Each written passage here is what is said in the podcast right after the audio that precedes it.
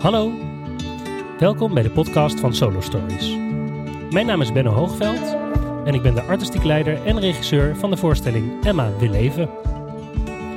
Vandaag praat Dook van Dijk met Josja Zwaan. Zij is de schrijver van het boek Emma wil leven. Naar aanleiding van de documentaire hebben wij via de uitgeverij aan haar gevraagd of zij een boek wilde schrijven over het hele verhaal van Emma, zodat er nog meer achtergrondinformatie bekend kon worden rondom deze thematiek. Nou, we hebben net uh, de, eerste doorloop, uh, de eerste doorloop gezien van Emma wil leven, het stuk. Ik vond het heel erg mooi en aangrijpend. Ik ook. Ja, hè? Ja, het sloeg in als een bom. Ja. Dus, uh, ja. Want hoe, was het, voor- hoe is het voor jou om het opeens zo ehm, in, beeld te, in beeld te zien? Nou, het bijzondere is, het realiseerde ik me net. ehm, eh, je- ik als moeder van vier kinderen identificeer me toch eh, tijdens het schrijven nog het meest met de ouders. Ehm, en heb, heb heel veel stemmen in het boek een, een rol gegeven. Maar ehm, ja, het stuk is natuurlijk helemaal vanuit Emma. En, Ja. eh, en eh, Emma's verdriet is daarmee dan opeens ook ontzettend invoelbaar. En dat vond ik heel indrukwekkend. Ik dacht, oh ja, waarom, waarom zit ik nou zo te huilen? Omdat ik Ja. nu echt helemaal... Dat heb ik natuurlijk ook tijdens het schrijven heel erg gehad. Maar ehm, dit is wel heel intens. En hoe ben jij benaderd voor dit, ehm, om dit boek te schrijven? De, door de uitgeverij Ten Haven. Uitgeverij Ten Haven heeft ehm, ehm, mij dit gevraagd. En zij waren benaderd door Solo Stories. Ja. Eh, dus ja. En, eh, en wat was de reden dat jij dacht, dit ga ik doen? Waar, waarom heb jij ja gezegd? Ja, heel intuïtief. Ehm, ik heb bij deze uitgeverij een non-fictieboek geschreven over een ziekte van mijn eigen zoon, Ja. eh, die behoorlijk ernstig ziek was. En dat was ook de reden waarom ze mij vroegen, want eh, nou ja, er zat wel een soort verband. En eh, er was ook ehm, bij mij meteen een gevoel van, ja, dit is wel een hele bijzondere mooie vraag. Dus ik heb intuïtief wel meteen ja gezegd, met daarna, maar zo zit ik ook in elkaar, heel veel vragen die ik eerst beantwoord wilde hebben. Zoals? Ehm, nou, vooral, nou, ik ben meteen bij de ouders van Emma op bezoek gegaan eh, om vooral met hem te bespreken waarom zouden we dit doen? Wat willen we er dan mee? Hoe, eh, ja, wat, wat moet dan de boodschap zijn? Wat willen we ermee zeggen? Ja. Dus zoeken naar, ehm, nou, hoe maak je dat je een boek maakt wat en klopt, maar ook ehm, ja, zin heeft of zo. Dus niet, niet ik zou Ja. nooit alleen maar iets willen schrijven omdat het ja, populair onderwerp is of Ja. zo. En hoe eh, ben je te werk gegaan met het boek? Hoe heb je de informatie en zo verkregen? Ik heb ehm, eigenlijk vooral heel veel gesprekken gevoerd. Dus eh, met de ouders van Emma, met zus, met vriendinnen, met docenten, de arts, kinderarts, eh, eh, de directeur of de eigenaar van eh, hulpverlener van Human Concern. En ik heb natuurlijk me ook ingelezen op het onderwerp. Ik heb niet alleen de documentaire, maar alle beeldmateriaal gezien. Eh, Emma's dagboeken, de brieven. Dus nou ja, alles wat maar te verzamelen was, heb ik gelezen en, en gehoord. En nou ja, op een gegeven moment een plan gemaakt van hoe kunnen we hier nou een verhaal van maken wat recht doet aan Emma. Ja, en hoe...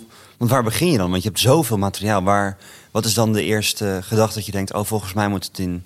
Want ik heb het boek al, al, al mogen lezen. En het, ik vond het ook bijna een monoloog hoe je het geschreven hebt. Ik vond het heel mooi. Ik vond het heel erg mooi hoe je dat inlevend en invoelbaar hebt. Dat is echt alsof, het- alsof het... Er zaten ook zoveel mooie details in... dat je echt bijna denkt... Nou, het is net alsof, alsof gewoon de ouders... maar ook een vriendinnetje die dan over vroeger praat... ehm, het op dat moment weer herbeleeft. Ja. Ik vond het zo knap hoe je dat... Hoe heb je dat gedaan? Nou, ik heb op een gegeven moment eh, dacht ik, de enige manier om het verhaal recht te doen is om ook echt al die verschillende perspectieven te nemen. Want ehm, eh, iedereen heeft het anders beleefd en anders ge- gelabeld, op zijn eigen manier geprobeerd te helpen, oplossingen gezocht. Dus dat was een besluit. Dus het boek wordt verteld door, ik geloof eh, even uit mijn hoofd, negen stemmen, zoiets. Ehm, die elkaar afwisselen, zodat je wel in de chronologie blijft. Dus we beginnen met Emma's eh, bij Beutertje, beute, babytje. Ja. En je eindigt eh, ja, bij haar sterven. Ehm, dus dat was een besluit. En al vrij snel dacht ik, ik moet niet een en toen en toen en toen verhaal gaan schrijven. wat voor de hand ligt hè, bij een, een ja, geschiedenis. Ik dacht, ik moet scènes maken. Dus ik heb echt besloten om alles wat me verteld werd om te zetten naar scènes alsof je erbij bent. Dus bijna als een film.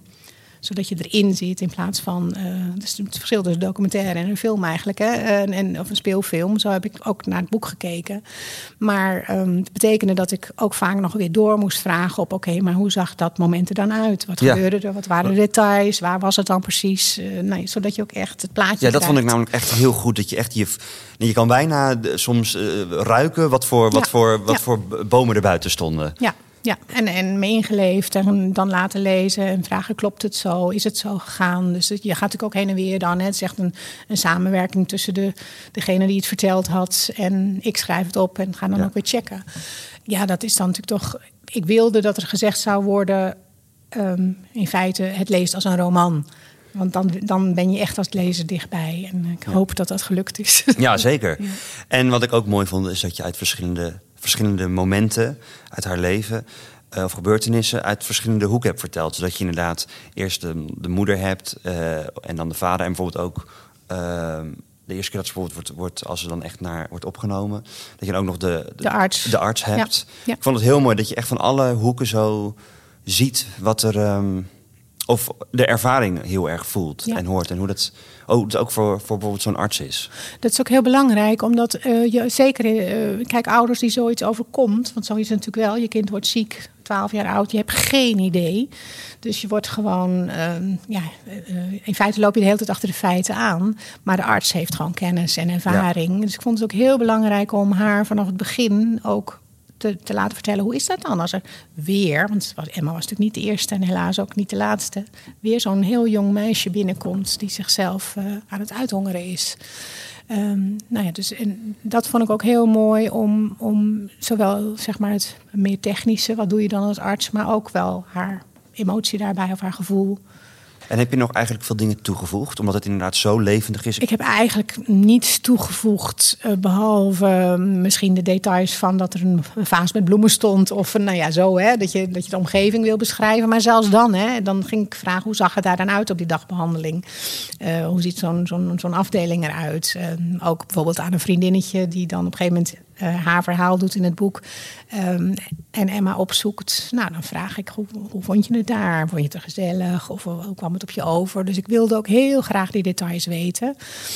Um, dus er zou zoals een kleur of een geur uh, toegevoegd zijn. Maar eigenlijk, um, ik heb eerder vooral heel veel weg moeten laten. Omdat natuurlijk moet je juist proberen om jouw leven te vertellen van nul tot nu. Uh, dat is gewoon, dan, dan kan je natuurlijk wel, wel duizend pagina's over schrijven. Dus je moet wel echt kiezen.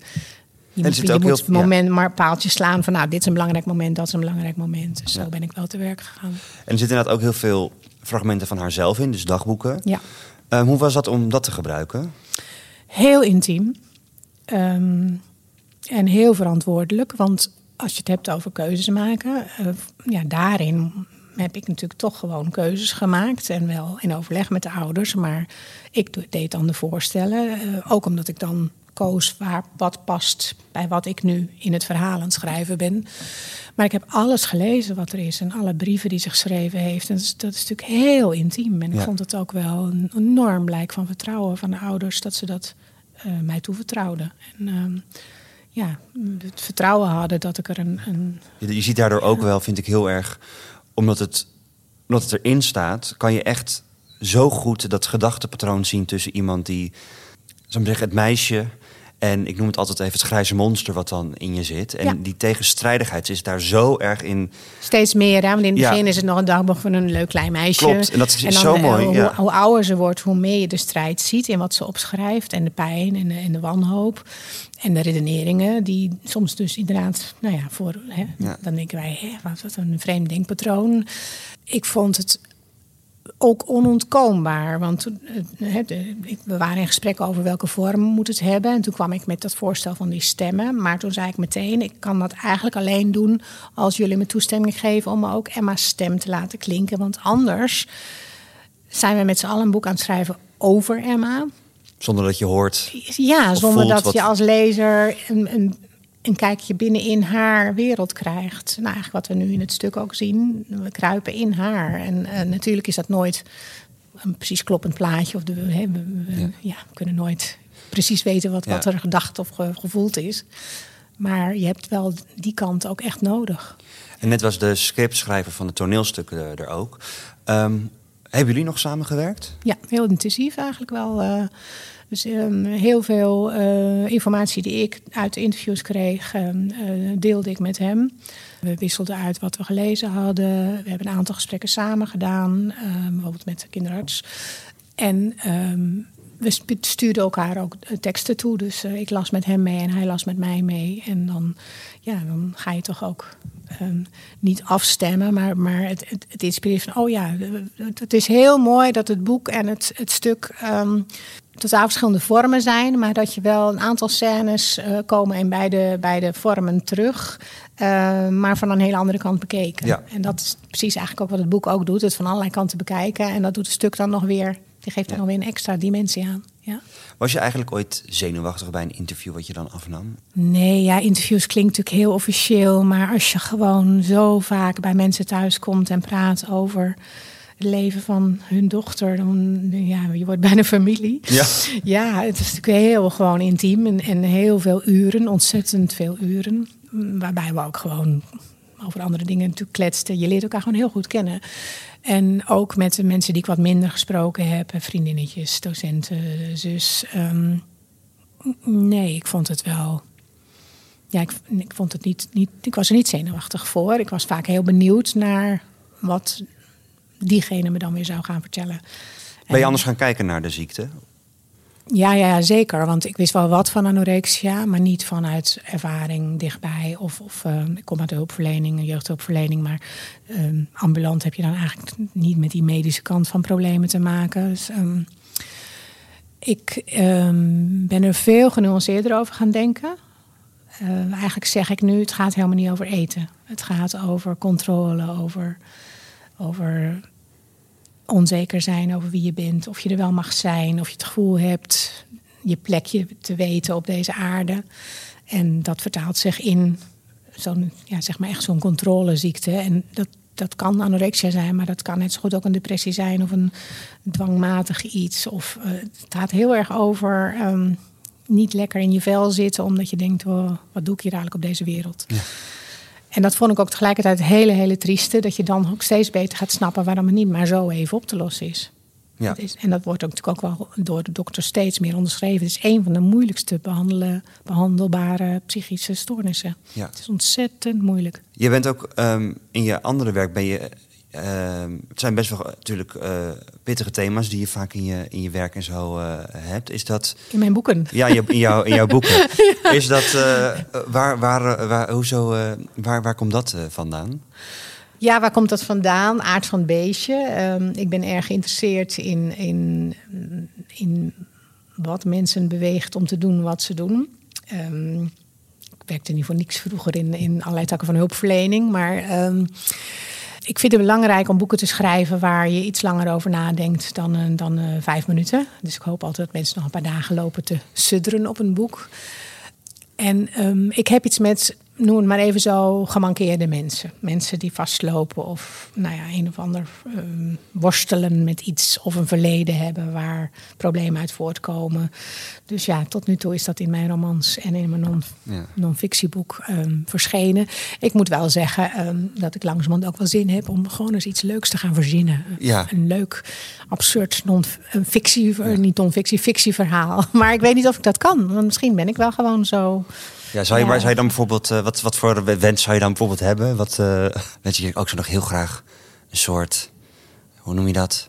Heet, heet dat, heet dat chicklit? Nee, zou ik nooit kunnen. Nee. Lees ik ook niet. Ik lees wel. Uh, ik, ik vind het heel knap als een uh, iemand um, hele zware thema's op een luchtige manier um, kan, kan beschrijven in verhalen of in een roman. Um, dus dat zou ik wel wat meer willen.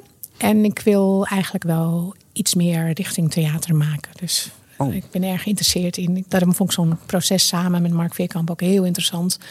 Van hoe maak je nou theaterteksten? Dat wil ik al heel lang, maar ik heb het altijd veel te druk. Te en je zei net dat je wel feeling had met mensen die dan ploeteren met het leven. Waar komt dat dan vandaan? Nou, ik vind het leven best wel ploeteren. dus ik ploeter zelf ook wel vaak. Dus dat, dat pak je dan terug in romans. Geloof nooit schrijvers die zeggen dat het niet over hen zelf gaat. Want het is eigenlijk natuurlijk altijd zo dat schrijvers hun, hun persoonlijke thema's uh, in hun boeken gieten.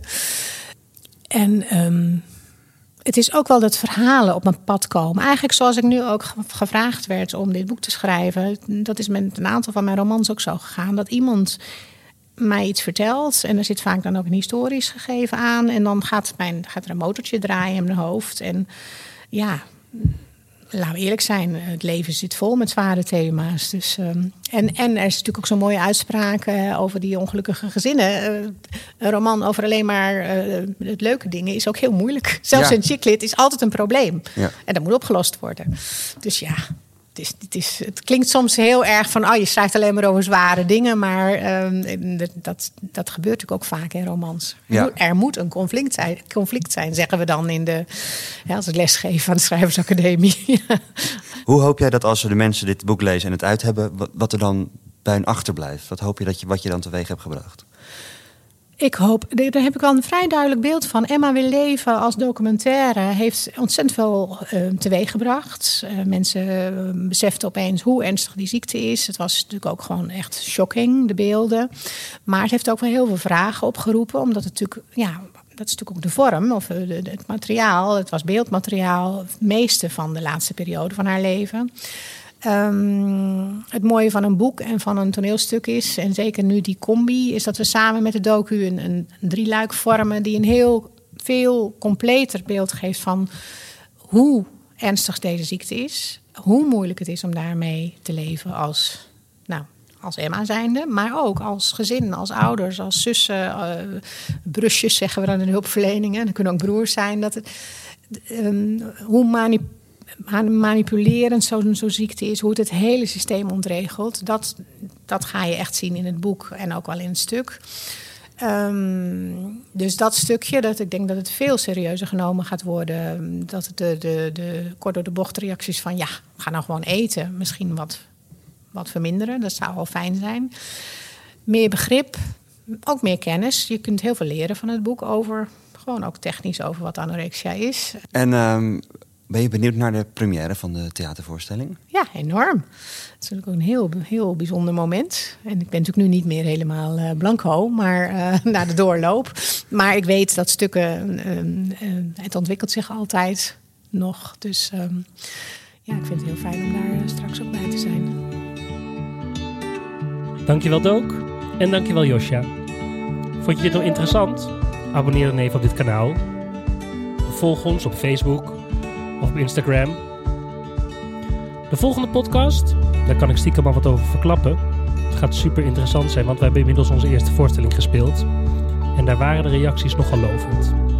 Dus uh, hou ons in de gaten. En tot de volgende keer.